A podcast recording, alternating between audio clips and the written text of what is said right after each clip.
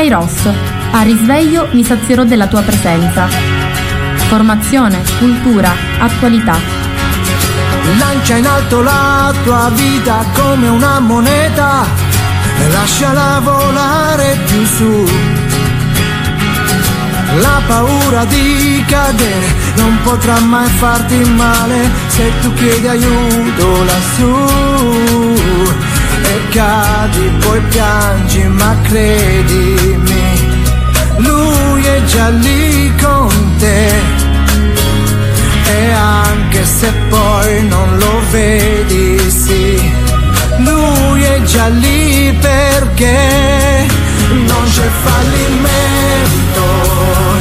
Se porti Dio dentro di te mi sono visto anch'io quando ero senza Dio e così eccomi qua Buongiorno a tutti da Antonella dai microfoni di Radio Gemini. Oggi venerdì 9 dicembre. Ieri abbiamo celebrato con grande solennità la festa dell'Immacolata e permettetemi stamattina di dedicare buona parte di questa trasmissione al ricordo del mio defunto zio Monsignor Antonino Catarella, di cui oggi ricorrono i 50 anni dal ritorno alla casa del padre. E allora inizio intanto con i saluti, saluto tutte le persone che mi ascoltano, saluto le mie amiche, saluto la signora Rosalia, Carmelina, tutti coloro che riescono a sintonizzarsi sulla nostra radio e ai quali spero di fare un poco di compagnia. Saluto tutte le persone che stanno viaggiando, chi ci ascolta da fuori paese, la mia cara amica Melina Lessi e il mio direttore Francesco Lopresti, grazie al quale vado in onda. E quindi voglio iniziare questa trasmissione proprio col ricordo di mio zio e con eh, gli avvenimenti che ci saranno oggi perché oggi pomeriggio alle 18 nella chiesa di San Vito Martire di cui mio zio è stato il primo parroco sarà celebrata una solenne Eucaristia e ricorderemo la sua figura mentre invece il giorno 15 ci sarà un evento a Piazza Armerina. Mio zio, Monsignor, Ves- Monsignor, Antonino Catarella, ottavo vescovo di Piazza Armerina, fratello del mio defunto nonno Salvatore Catarella, nacque a Cammarata il 15 agosto del 1889, figlio primogenito di Francesco, Panepin- di Francesco Catarella e Margherita Panepinto. Il nonno era ebanista, la nonna casalinga, però erano entrambi molto attivi nella chiesa al punto che furono fra i primi collaboratori salesiani quando arrivò la statua della Madonna Ausiliatrice a Cammarata e il mio defunto bisnonno era addirittura catechista con l'arciprete Gueli nella parrocchia di San Vito. Lo zio compì i primi studi nella scuola elementare e fu padre Raffaele Cacciato che lo indirizzò allo studio del latino. In seguito lo mm, invitò anche ad andare al seminario di Agrigento, che era un desiderio che mio zio aveva, ed entrò in questo seminario dove si distinse subito per la grande applicazione nello studio, ma soprattutto per la, anche per la grande fede, la grande pietà religiosa che aveva e anche per i buoni rapporti e la cordialità che riusciva ad instaurare con i suoi compagni. Nel 1905 morì il padre, quindi lui rimase orfano molto giovane e fu toccato da questa perdita, però il suo impegno non venne meno, continuò a distinguersi sempre negli studi, nella socialità e anche nella devozione e il 6 luglio del 1913 fu ordinato presbitero dal vescovo di allora Monsignor Bartolomeo Lagumina. L'indomani fece l'ingresso a Cammarata insieme al sacerdote La Corte, che era stato Andrea La Corte, che era stato ordinato assieme a lui e ci fu un imponente corteo che salì dalla stazione perché allora si faceva così, arrivavano col treno, si andava alla stazione con i cavalli e c'era questa cavalcata che si snodava lungo le strade e arrivava in paese e fu accolto con grande tripudio di gente, sia lui che l'altro confratello. Quasi subito iniziò il suo apostolato presso la parrocchia Santa Domenica, che allora non era parrocchia, era semplicemente una rettoria, in aiuto al sacerdote Salvatore alla corte, però nel 1915 scoppiò la prima guerra mondiale e lo zio fu richiamato e prestò servizio a lungo, l'ultimo anno addirittura prestò servizio in sanità e qui si distinse tantissimo perché diventò curatore di anime e di corpi. Ritornato in paese continuò a prestare servizio all'abbadia ma nel 1919 fu mm, nominato vicario della, di San Vito che non era ancora parrocchia e poi ne divenne parroco.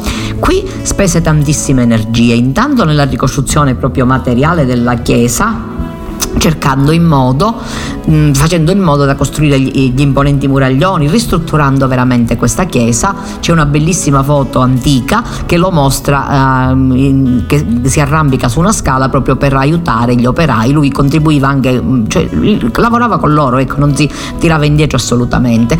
E poi cominciò a riorganizzare intanto la corale insieme al cugino Andrea Vaccaro, poi si occupò di organizzare la congregazione degli uomini del Santissimo Sacramento e quella del Sacro Cuore di Gesù per le donne.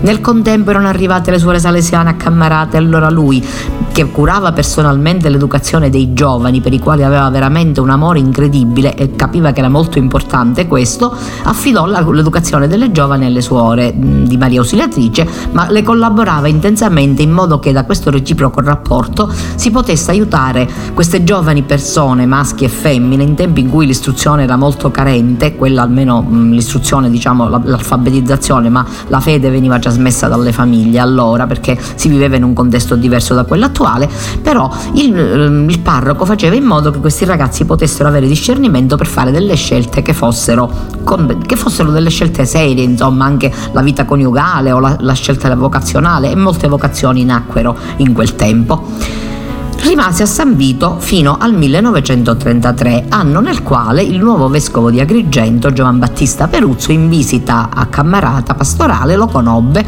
e se lo portò ad Agrigento per i primi tempi ehm, lo affiancò, fu, poi mm, fu un parroco della cattedrale, ma alla fine divenne vicario generale e tale rimase occupandosi intensamente di tutte quelle che erano le situazioni facili o difficili, condividendo con il vescovo gioie, lavori, pene momenti particolari, senza mai tirarsi indietro e spendendosi sempre. Si raccontava nella nostra famiglia che alla mamma, l'anziana mamma che ehm, vedova per giunta con questi tre figli che aveva cresciuto da sola, la quale quando andò ad Agrigento le disse Nino non ti dispiace lasciare un paese?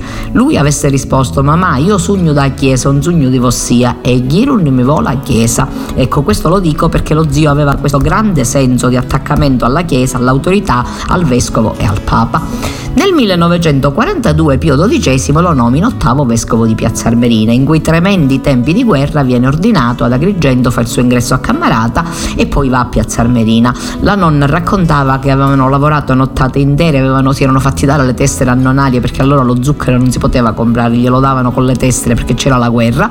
Tutti gli amici avevano dato le loro tessere per poter fare dei dolci che poi furono offerti a tutti quelli che da Piazza Armerino ad Agrigento venivano qua per rendere omaggio al nuovo vescovo. A Piazza Armerina cominciò subito con l'interessarsi in maniera intensissima dei sacerdoti, aveva un vero aveva, era proprio molto molto propenso a occuparsi intensamente del seminario, condivideva ansie e preoccupazioni dei seminaristi, curava personalmente tutti i sacerdoti, li ascoltava, face, ha fatto tantissime visite pastorali e poi curò l'azione cattolica che seguiva personalmente, si occupò moltissimo del mondo del lavoro relazionando con i datori di lavoro e anche con gli operai, visitava costantemente i carcerati, aveva un vero attaccamento a tutti gli ammalati, infatti andava sempre a visitare gli ammalati. Dimenticavo di dire che quando era a San Vito, poiché allora non era facile avere notizie dei parenti malati a Palermo, lui si recava a Palermo, andava negli ospedali, andava a trovare gli ammalati e portava notizie delle famiglie e poi riportava notizie alle famiglie degli ammalati stessi, così come assisteva per intere nottate i moribondi. A Piazza Armerina si adoperò tantissimo per far costruire anche tantissime scuole perché era, era convinto, io me lo ricordo benissimo, che diceva sempre che la cultura e l'istruzione insieme alla fede erano le cose più importanti della vita, in quanto la cultura apriva la mente delle persone e quindi le metteva in grado di prendere delle decisioni e di poter anche relazionarsi col mondo e vivere da, da persone in prima persona e non vivere per conto di terzi. Nella diocesi quindi curò tantissime attività, creò nuove parrocchie, riattivò le antiche associazioni, si adoperò anche per le confraternite e um, faceva anche questo, questo, queste visite costanti ai carcerati, agli ammalati. Una, un episodio che viene narrato perché è molto importante. Nel 1943, quindi in piena guerra, affrontò un viaggio durissimo per andare a Priolo al campo di concentramento a trovare tutte le persone che vi erano internate. E una di queste persone era un pittore che poi, dopo la sua morte, gli fece il ritratto a Piazza Armerina, che è esposto nella sacrestia della cattedrale, e che dichiarò che voleva fare questo ritratto regalandolo perché lui aveva un debito di riconoscenza verso il vescovo che era andato a trovarlo e gli aveva portato notizie della famiglia quando lui era al campo di concentramento e aveva portato notizie sue ai familiari. Lo zio mh, mm, negli anni, nel 70 lasciò per limiti di età la sua carica di vescovo, conservò un piccolo appartamento a Piazza Armerina, ma molto spesso veniva qua in paese, viveva nella casa di famiglia e mh, mm, ufficiava delle celebrazioni, riceveva amici, si relazionava con noi. Ho dei ricordi bellissimi perché quando andai in collegio io avevo scelto il classico, lui fu felicissimo che io avessi scelto questa scuola che riteneva essere buonissima, mi veniva a trovare spesso a Palermo ed era un avvenimento perché tutte le suore chiaramente andavano a salutarlo, però per me era una gioia vederlo anche perché mi chiedeva della scuola, mi seguiva, quando ero a casa e facevo i compiti lui si interessava delle mie versioni di latino e di greco, lui era bravissimo, mi regalava libri incoraggiandomi tantissimo a leggere.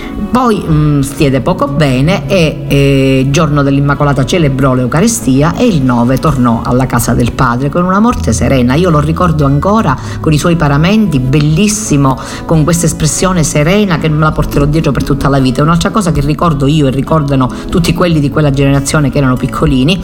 Lo zio venne portato prima a San Vito e poi in Madrice. Quando scendemmo in Madrice la bara era col semplice vetro, non è stata chiusa e tutti i ragazzini hanno questo ricordo ricordo. Poi l'indomani ci furono le esequie solenni a Piazza Armerina e numerosi fedeli e numerosi piazzesi sfilarono davanti a lui per rendere omaggio a questo amato vescovo. Ecco, lo ricorderemo stasera a Cammarata, come vi dicevo, alle 18 a San Vito e il giorno 15 a Piazza Armerina con una tavola rotonda che si svolgerà presso il Museo Diocesano e poi con una celebrazione eucaristica presieduta da Sua Eccellenza Monsignor Rosario Gisana, vescovo di Piazza Armerina. Io vi invito a unirvi a noi con la preghiera perché sono sicura che mio zio che tanto amava Cammarata e San Giovanni, la donna Margherita era di San Giovanni, ho dimenticato di dirlo ma ve lo dico adesso, e lo zio aveva a cuore questi due paesi e sono sicura che il suo sguardo benevolo si posa ancora su di noi. Quando sei qui con me, questa stanza non ha più pareti, ma alberi alberi infiniti quando sei qui vicino a me. Questo soffitto violano non esiste più. Io vedo il cielo sopra noi che restiamo qui abbandonati come se non ci fosse più. Niente più niente al mondo suona sembra un organo che vibra per te per me su nell'immensità del cielo.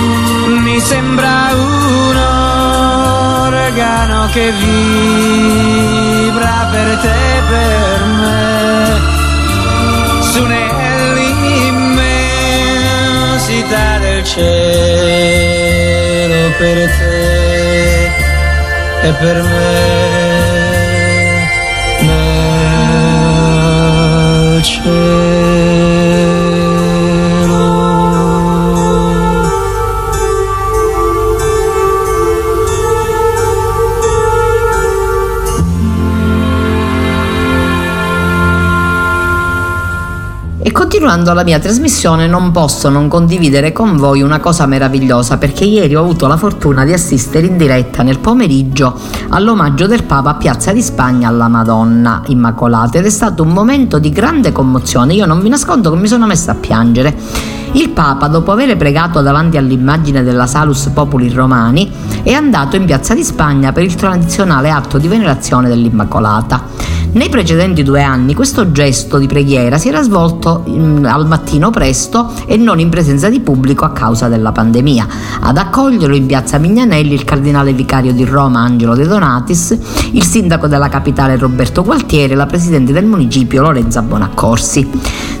Ha detto così il Papa, ti porto le preoccupazioni delle famiglie, dei padri e delle madri che spesso fanno fatica a far quadrare i bilanci di casa e affrontano giorno per giorno piccole e grandi sfide per andare avanti.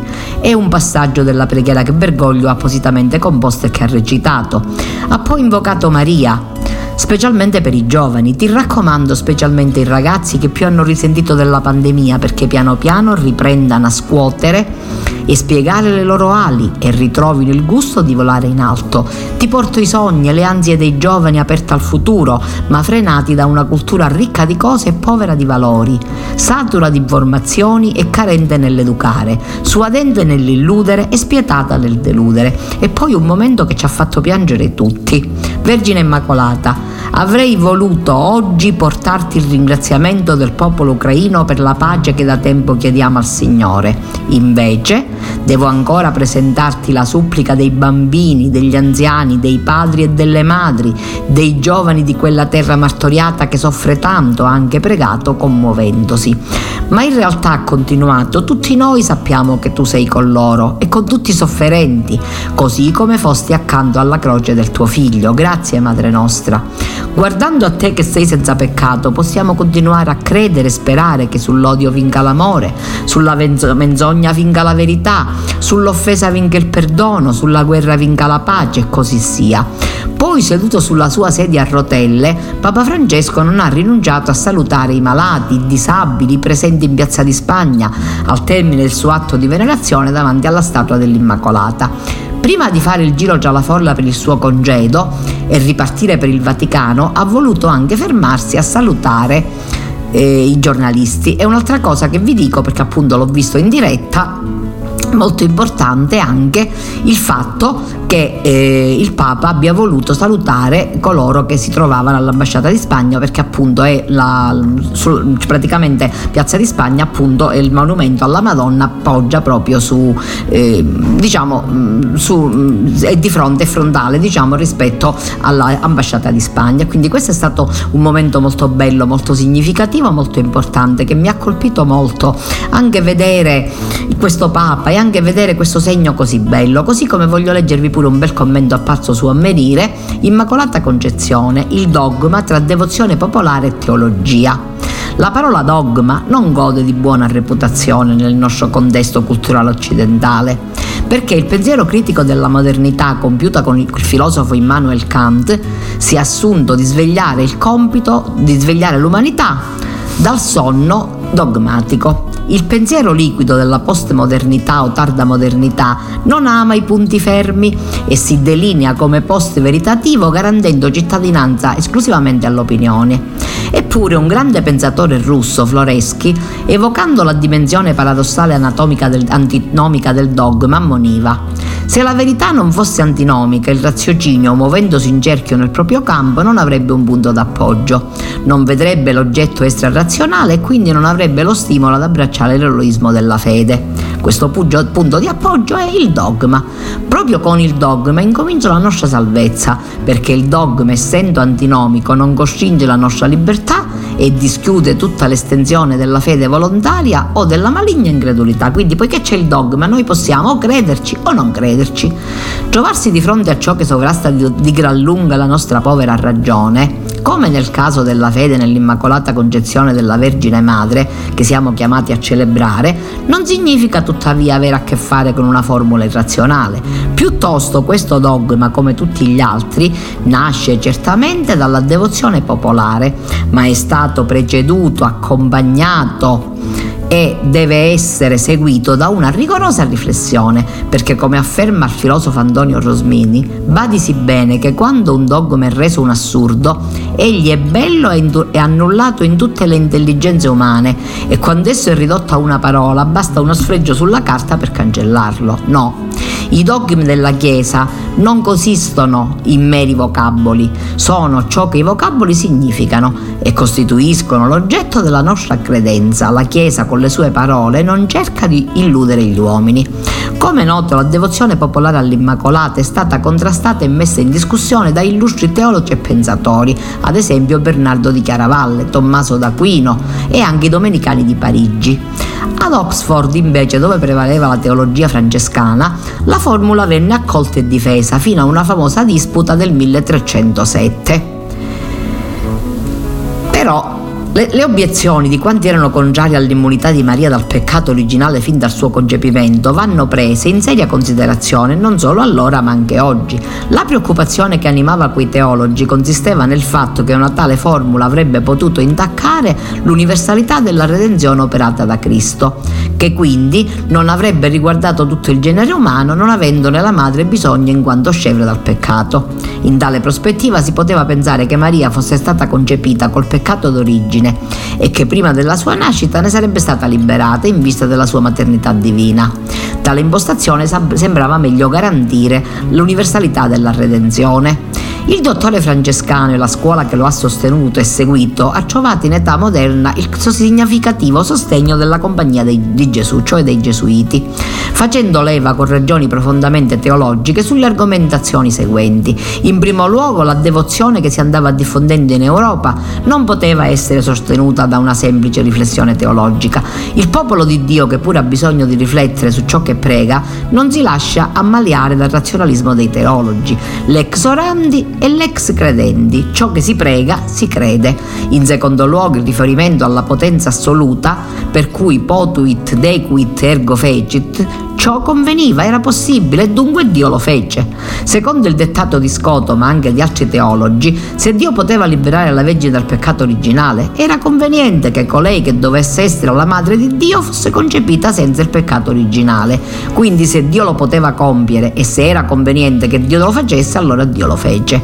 Infine, con la formula dell'Immacolata Concezione della Vergine Madre, non viene affatto intaccata l'universalità della redenzione operata da Cristo, perché in vista vista dell'incarnazione del Verbo che ciò accade, questo in quanto, nella visione del filosofo, chi vuole ordinatamente vuole prima il fine ciò e poi ciò che immediatamente raggiunge in fine e in terzo luogo tutto ciò che è ordinato al raggiungimento del fine. Così anche Dio, che è ordinatissimo, vuole prima il fine e poi ciò che è ordinato nel 1848 ad Antonio, Rosmini veniva chiesto di esprimere il proprio parere sull'opportunità di proclamare questo dogma.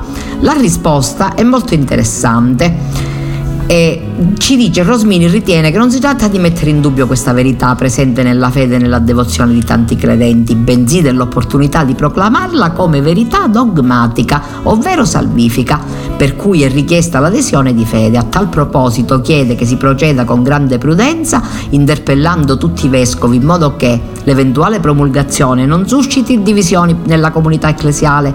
Consiglia inoltre di non entrare in troppi particolari come quello della generazione attiva e passiva.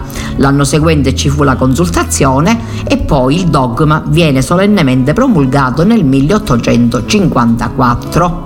Quindi vi ho voluto leggere questo articolo che magari può sembrare un pochettino noioso perché è molto importante che noi ci rendiamo conto di quanto sia importante il culto della Madonna che è nato prima che il dogma fosse proclamato, è nato in mezzo alla gente, nella cristianità, in Sicilia era diffusissimo, la Beggia Maggi Immacolata veniva sempre, veniva sempre la, la Vergine, la Beggia Maggi veniva sempre onorata. E allora è molto importante anche che poi la Chiesa, il Papa abbia voluto proclamare questo dogma e che ci sia questa questa devozione enorme che è bello che sia trasmessa alle nuove generazioni, perché è molto importante anche che i giovani, anche che i ragazzi, i nostri figli, le generazioni future che sono il futuro del mondo possano conoscere questo bellissimo questo, questo, momento di preghiera così bello, anche i canti mariani così belli nella, nella loro espressività, e dell'aurora tu sorgi più bella, mira il tuo popolo, questi canti della tradizione popolare italiana che sono molto importanti perché ci aiutano, ci fanno andare avanti, ci, ci, ci vivificano, ci danno quella forza e quel coraggio per guardare con, a Maria come modello di ispirazione, ma anche a Maria come modello al quale poter fare riferimento nei momenti del bisogno. Che cosa c'è? C'è che mi sono innamorato di te. C'è che ora non mi importa gente, di tutta quella gente che non sei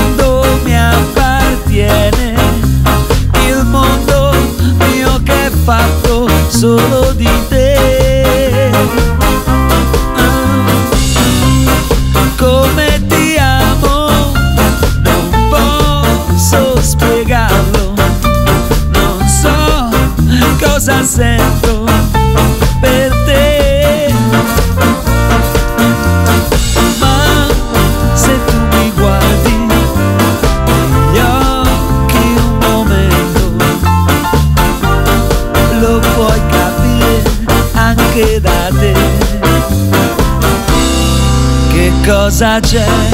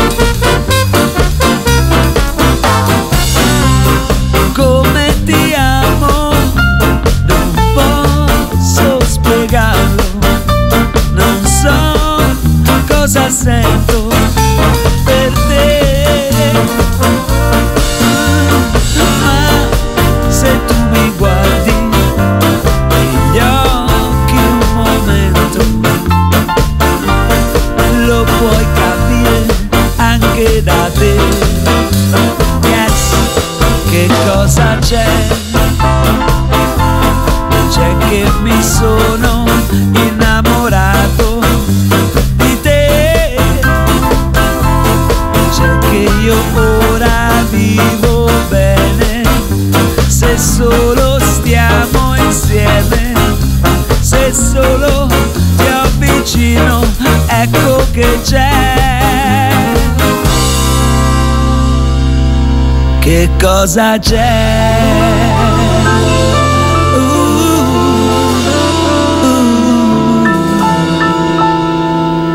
E continuando a parlare delle celebrazioni dell'Immacolata, vi dico pure, a firma Riccardo Maccioni, cosa significa questo omaggio, perché eh, cosa vuol dire intanto Immacolata Concezione? L'abbiamo detto, Dio sottolinea il catechismo della Chiesa Cattolica, ha scelto gratuitamente Maria da tutta l'eternità, perché fosse la madre di suo figlio e per compiere tale missione è stata concepita Immacolata, come abbiamo già detto. A proclamare il dogma fu Papa Pio IX l'8 dicembre 1854 con la bolla Ineffabilis Deus, un testo in cui si legge la Beatissima Vergine Maria nel primo istante della sua concezione, per una grazia e un privilegio singolare di Dio Onnipotente, sapiente in previsione dei meriti di Gesù Cristo, Salvatore del genere umano, è stata preservata intatta da ogni macchia del peccato originale. Quindi questa solennità dell'Immacolata è un'occasione per riscoprire i tratti più delicati della maternità di Maria, rappresentati in decine di immagini e dipinti, famosa in questo senso l'icona conosciuta come la Theotokos, che significa Madre di Dio di Vladimir o Madre di Dio della tenerezza, Madonna di Vladimir, Regina di Vladimir, dipinta nel XII secolo e venerata come protettrice della Russia, che è conservata a Mosca. Il Papa quest'anno, dopo due anni appunto, è tornato, e questo è molto importante, è tornato in piazza e, e, di Spagna e vediamo anche che è molto importante che ci sia, questa, che ci sia stata questa diretta e, ed è molto importante anche che si sia potuta fare questa bellissima celebrazione cui abbiamo, a cui abbiamo assistito stamattina. E, ci sono moltissimi mistici che sono stati devoti della Madonna, tra cui Sant'Alfonso Maria dei Liquori, anche eh, padre Massimiliano Colbe che ha scritto una preghiera bellissima proprio riguardo alla Madonna Immacolata. Però um, dicevano poc'anzi l'altro giorno in televisione quando abbiamo assistito a questa celebrazione che eh, i papi è stato Pio XII il primo papa che ha portato questa corona, questo, ha fatto questo omaggio floreale. La corona viene portata dai vigili del fuoco in prima mattina e viene proprio messa nel braccio della appesa al braccio della Madonna proprio in segno di devozione, però il Papa ogni anno fa un, un omaggio floreale. Il primo della storia è stato appunto Pio XII, poi Giovanni XXIII e poi Paolo VI ha iniziato questa bella tradizione che ha avuto seguito con San Giovanni Paolo II, con Benedetto XVI e anche con Papa Francesco. Mentre fino a, Giovanni, a Papa Francesco i papi erano soliti fare pure un discorso alla città in occasione di di questo momento celebrativo, Papa Francesco si sofferma quasi sempre sulla preghiera e oggi, ieri appunto ci ha fatto commuovere tantissimo con questa bellissima preghiera, facendoci anche, lasciandoci anche molto, mm, dando pure una grande commozione con questa, con questa sua commozione nei confronti della guerra dell'Ucraina, invocando la pace che deve prevalere sulla guerra e il perdono che deve prevalere sulle offese. È stato un momento veramente forte, così come forte è stato l'Angelus nel quale il Papa ha richiamato pure alla, alla preghiera, alla pace, alla devozione all'Immacolata, che tutto può, che guarda verso il cielo, che ci indica il cielo e che ci porta al cielo. Ma devo dire che abbiamo vissuto anche una bellissima novena nel nostro paese, con le celebrazioni eucaristiche, con i momenti significativi, ve ne ho già parlato, c'è stata la veglia eucaristica dei giovani, c'è stato il piccolo recital organizzato dall'oratorio, molto bello, tutte le belle omelie di tutti i sacerdoti che si sono susseguiti e giorno dell'Immacolata la bellissima celebrazione eucaristica delle ore 11 presieduta da Monsignor Salvatore Muratore, vescovo emerito di Nicosia, ma della nostra diocesi, che è stato vicario generale nella diocesi di Agrigento e che veramente con la sua parola ci ha dato, dei, ha dato un senso molto forte a questa festa facendoci guardare a Maria, facendoci comprendere che dobbiamo stare in ascolto di ciò che Dio vuole dirci, che dobbiamo fare discernimento anche contro di noi, che dobbiamo accogliere l'invito del Signore, ma che dobbiamo anche inserirci e guardare a questa madre che è non solo Maria, madre di Gesù Cristo, ma anche Maria, madre della Chiesa. Appunto questa maternità di Maria dobbiamo vederla in quanto maternità proprio fisica di Gesù Cristo e anche nostra, ma anche come maternità della Chiesa. Maria, madre della Chiesa, madre della Chiesa che quindi eh, la Chiesa che è nostra madre che ci gesta e ci ha invitato ad impegnarci attivamente sia come persone sia come credenti nel nostro impegno di vita di fede ma anche ad impegnarci come cittadini. E questo mi ha colpito molto perché molte volte c'è un atteggiamento passivo. Ah vabbè eh, come vanno vanno i cosi chi duca... no non è così perché ciascuno di noi se è cristiano e se è cristiano veramente nel vero senso della parola seguace di Cristo deve impegnarsi non solo per la città di Dio ma anche per la città dell'uomo perché noi viviamo viviamo, viviamo da protagonisti il nostro tempo, viviamo da protagonisti nel mondo e quindi siamo chiamati anche a vivere eh, nel mondo da cittadini, facendo quello che è nel nostro potere di fare. Non è che tutti possiamo fare grandi cose e né tutti siamo chiamati a impegnarci nel sociale o nella politica, ognuno fa quello che può, ma anche a casa propria, nel proprio piccolo, nella propria famiglia, nel proprio ambiente, nel proprio lavoro. Ecco, già fare il proprio lavoro in maniera coerente, in maniera cosciente, obbedendo alle leggi dello Stato e facendo quello che ti tocca di fare, il tuo ruolo, Ecco, quella è cittadinanza attiva, così come cittadinanza attiva fare la raccolta differenziata, vi può sembrare una cosa assurda, invece è così, perché se uno è cittadino attivo e lo Stato, il mio comune mi propongono la raccolta differenziata, io devo essere lì già anche nel fare la raccolta differenziata, perché in tal modo starò contribuendo al buon esito di tutto ciò che si, che si svolge nel mondo, così come cittadinanza attiva pregare per la pace. Ecco, noi, voi mi dite che possiamo fare noi per la pace, possiamo fare cosa? Niente, non siamo militari, non siamo governanti, però possiamo pregare, possiamo pregare che il Signore ci dia la pace, possiamo pregare che il Signore ci aiuti, possiamo pregare per tutte queste persone che stanno soffrendo, per i bambini, per gli anziani. Il Papa si è commosso tantissimo pensando a queste persone, poi c'è stato anche l'intervento di un sacerdote ucraino che era venuto in Italia con una Madonna decapitata da una bomba, proprio a far capire che cosa stanno passando queste persone, cosa stanno vivendo. Allora la cittadinanza attiva si può espletare in tantissimi modi, soprattutto con la preghiera e poi ciascuno di noi nel proprio posto, nella propria realtà, nel proprio, eh, nella propria individualità fare quello che ci tocca di fare. E poi subito dopo la celebrazione eucaristica, devo dire molto bella, animata dal coro che ha cantato in maniera stupenda. E voglio fare pure i complimenti ai coreuti tutti elegantissimi, con vestiti di scuro, veramente con i libri rossi, è stato anche bello vederli e bellissimo sentirli e pregare con loro. E poi subito dopo la celebrazione ci siamo recati processionalmente uscendo dalla porta sul Largo Nazareno e quindi attraversando Largo Nazareno con il vescovo in testa, con il nostro arciprete e con tutto il popolo santo di Dio e la banda musicale ci siamo recati presso la, la piazzetta della Madonnina, la bellissima piazzetta che è stata come sappiamo ristrutturata, in, in grazie eh, in questo momento. Voglio fare alla famiglia Guarino che ha provveduto a restaurare la bellissima fontana e la statua con, della nostra Madonnina, quella che noi chiamiamo la Madonnina Nera, che in realtà è la, la Vergine Immacolata, e abbia, eh, c'è stato il messaggio del Vescovo, la preghiera che abbiamo fatto tutti assieme e poi abbiamo deposto questi fiori, i mazzi ufficiali, quelli della Chiesa, quelli del Consiglio Pastorale, il nostro sindaco che era pure presente insieme alla moglie e poi tutti quelli che eravamo presenti avevamo un fiore, abbiamo deposto questo fiore. È stato un momento molto bello perché ci ha dato la possibilità di potenziare ulteriormente un culto che appartiene alle nostre tradizioni e che va portato avanti nel tempo. E voglio leggervi il commento di Hermes Ronchi al Vangelo. Sei tu o dobbiamo aspettare un altro? Terza domenica di avvento, domenica in letare, ci saranno i paramenti rosacei perché si avvicina a Gesù e quindi si smorza un poco il viola dell'avvento. Giovanni era in carcere Aveva sentito parlare delle opere di Cristo per mezzo dei suoi discepoli e mandò a dirgli: Sei tu colui che deve venire o dobbiamo aspettare un altro? Gesù rispose loro: Andate e riferite a Giovanni ciò che udite e vedete. I ciechi riacquistano la vista, gli zoppi camminano, i lebrosi sono purificati, i sordi odono, i morti resuscitano. Ai poveri e annunciate il Vangelo. E beato è colui che non trova in me motivo di scandalo. Sei tu o dobbiamo aspettare un altro? Giovanni Battista, il più grande tra i nati di donna, non ha più le idee chiare. Lui lui più che un profeta dubita e chiede aiuto. Non so voi, ma io credo e dubito al tempo stesso e Dio gode che io mi ponga e gli ponga delle domande. Non so voi, ma io credo e non credo, in duello come il padre disperato del racconto di Marco, che ha un figlio che lo spirito butta nel fuoco e nell'acqua per ucciderlo e confessa a Gesù, io credo, ma, io, ma aiutami perché io non credo. E Gesù risponde in modo meraviglioso, non offre definizioni, pensieri, idee, teologia, neppure risponde con un sì o con un no, prendere o lasciare. Racconta delle storie. C'era una volta un geco e nel paese vicino viveva uno zoppo dalla nascita. Racconta sei storie storie che hanno comunicato vita, così come era accaduto nei sei giorni della creazione, quando la vita fioriva in tutte le sue forme. Sei storie di una nuova creazione.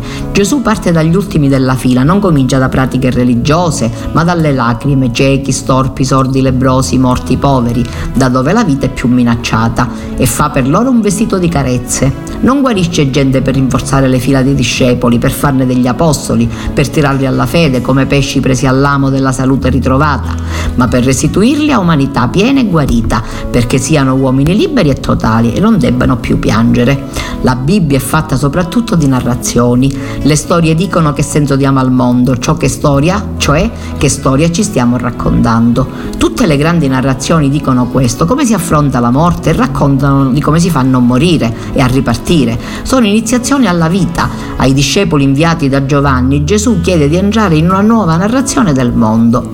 Entrano e vedono nascere la terra nuova e il cielo nuovo e chiede loro di continuare il racconto. Raccontate ciò che vedete.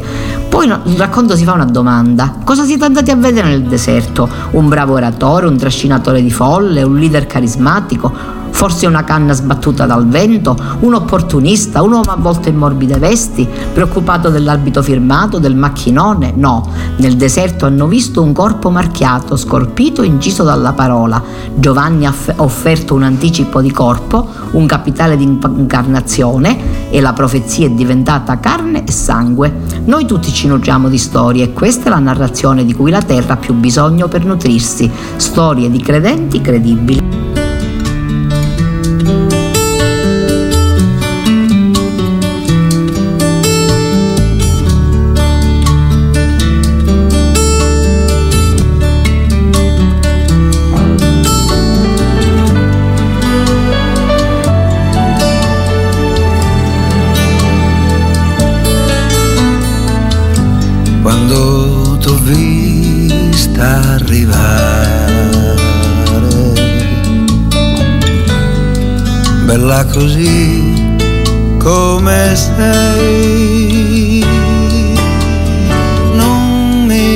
Sembrava possibile che tra tanta gente che tu t'accorgessi di me. È stato come volare dentro camera mia,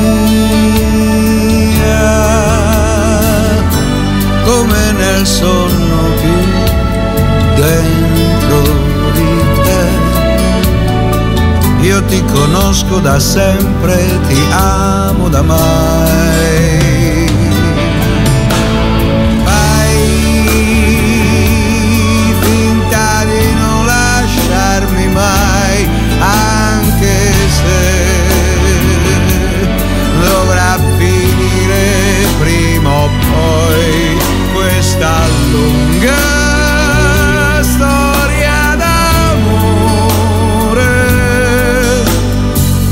Già tardi ma è presto se tu te ne vai. Fai finta che solo per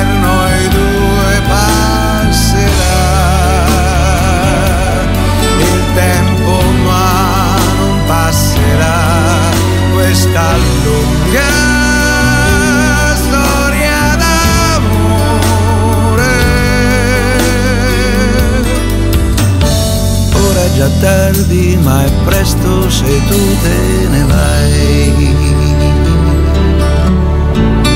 È troppo tardi, ma è presto se tu te ne vai.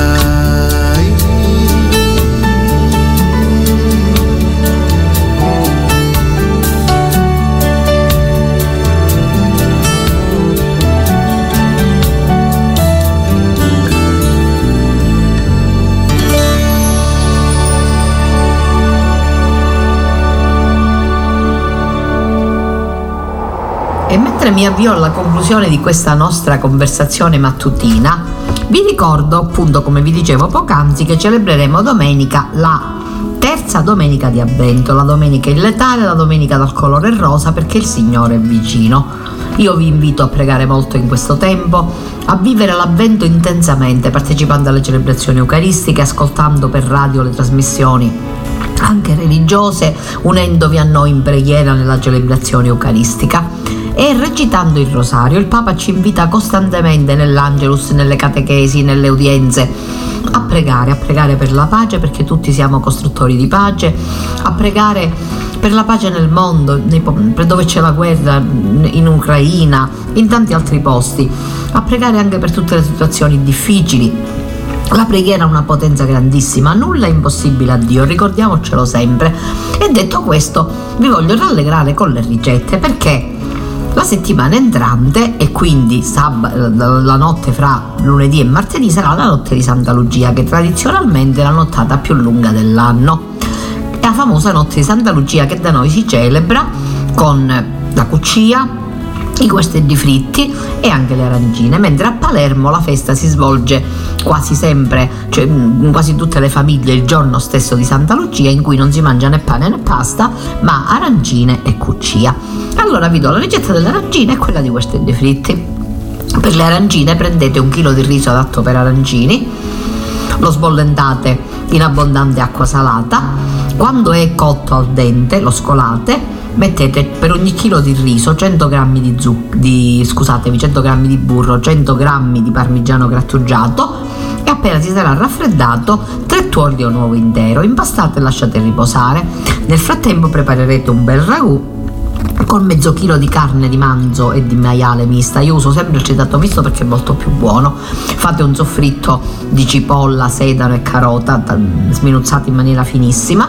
Aggiungete il tritato, lo schiacciate per bene con la forchetta, condite con abbondante sale e pepe, peperoncino se vi piace.